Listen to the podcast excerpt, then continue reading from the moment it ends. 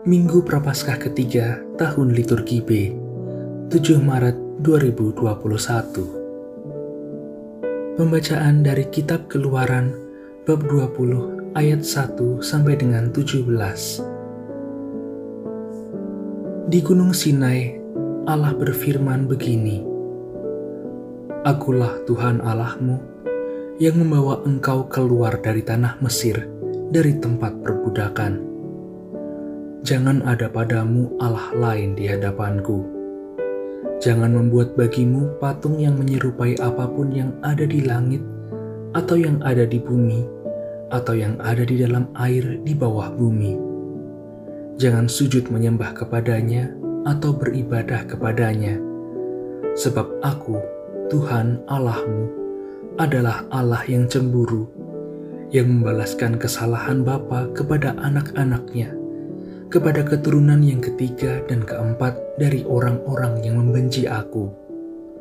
Tetapi aku menunjukkan kasih setia kepada beribu-ribu orang, yaitu mereka yang mengasihi aku dan yang berpegang pada perintah-perintahku. Jangan menyebut nama Tuhan Allahmu dengan sembarangan, sebab Tuhan akan memandang bersalah orang yang menyebut namanya dengan sembarangan. Ingatlah dan kuduskanlah hari Sabat. Enam hari lamanya engkau bekerja dan melakukan segala pekerjaanmu. Tetapi hari ketujuh adalah Sabat Tuhan Allahmu. Maka janganlah melakukan suatu pekerjaan, engkau sendiri atau anakmu laki-laki atau anakmu perempuan, hambamu laki-laki dan hambamu perempuan, atau hewanmu, atau orang asing yang di tempat kediamanmu Sebab enam hari lamanya Tuhan menjadikan langit dan bumi, laut dan segala isinya, dan pada hari ketujuh ia beristirahat.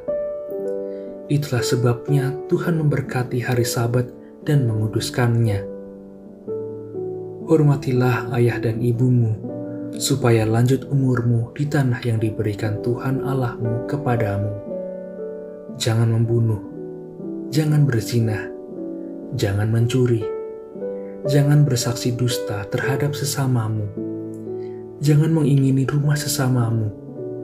Jangan mengingini istrinya atau hamba sahayanya, lembu atau keledainya, atau apa pun yang dimiliki sesamamu. Demikianlah sabda Tuhan.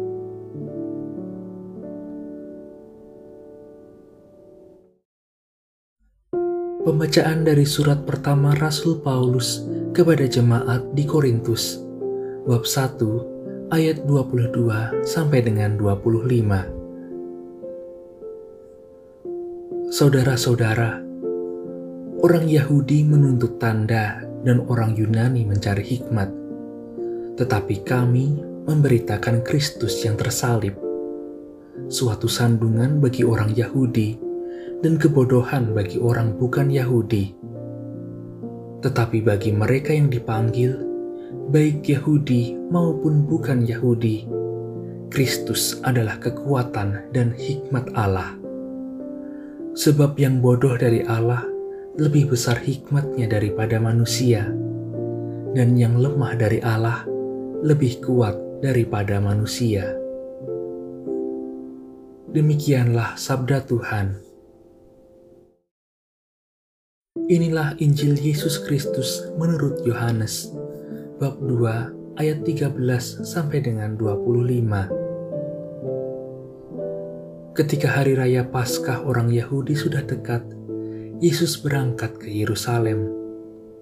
Dalam bait suci didapatinya pedagang-pedagang lembu, kambing domba dan merpati, dan penukar-penukar uang duduk di situ.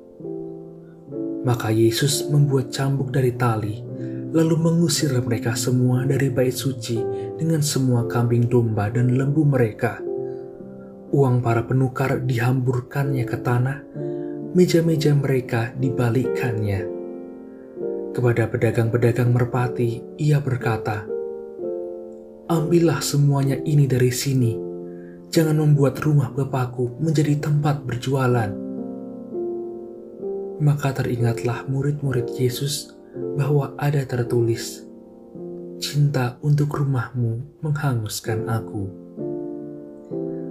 Tetapi orang-orang Yahudi menantang Yesus, katanya, Tanda apakah dapat engkau tunjukkan kepada kami bahwa engkau berhak bertindak demikian? Jawab Yesus kepada mereka, Rombaklah bait Allah ini, dan dalam tiga hari aku akan mendirikannya kembali. Lalu kata orang Yahudi kepadanya, 46 tahun orang mendirikan bait Allah ini, dan engkau dapat membangunnya dalam tiga hari. Tetapi yang dimaksudkan Yesus dengan bait Allah ialah tubuhnya sendiri. Sesudah Yesus bangkit dari antara orang mati, barulah teringat oleh murid-muridnya bahwa hal itu telah dikatakan Yesus. Maka percayalah mereka akan kitab suci dan akan perkataan yang telah diucapkan Yesus. Sementara Yesus tinggal di Yerusalem selama hari raya Paskah, banyak orang percaya dalam namanya karena mereka telah melihat tanda-tanda yang diadakannya. Tetapi Yesus sendiri tidak mempercayakan dirinya kepada mereka karena Yesus mengenal mereka semua dan tidak perlu seorang pun memberikan kesaksian kepadanya tentang manusia sebab ia tahu apa yang ada di dalam hati manusia. Demikianlah Injil Tuhan.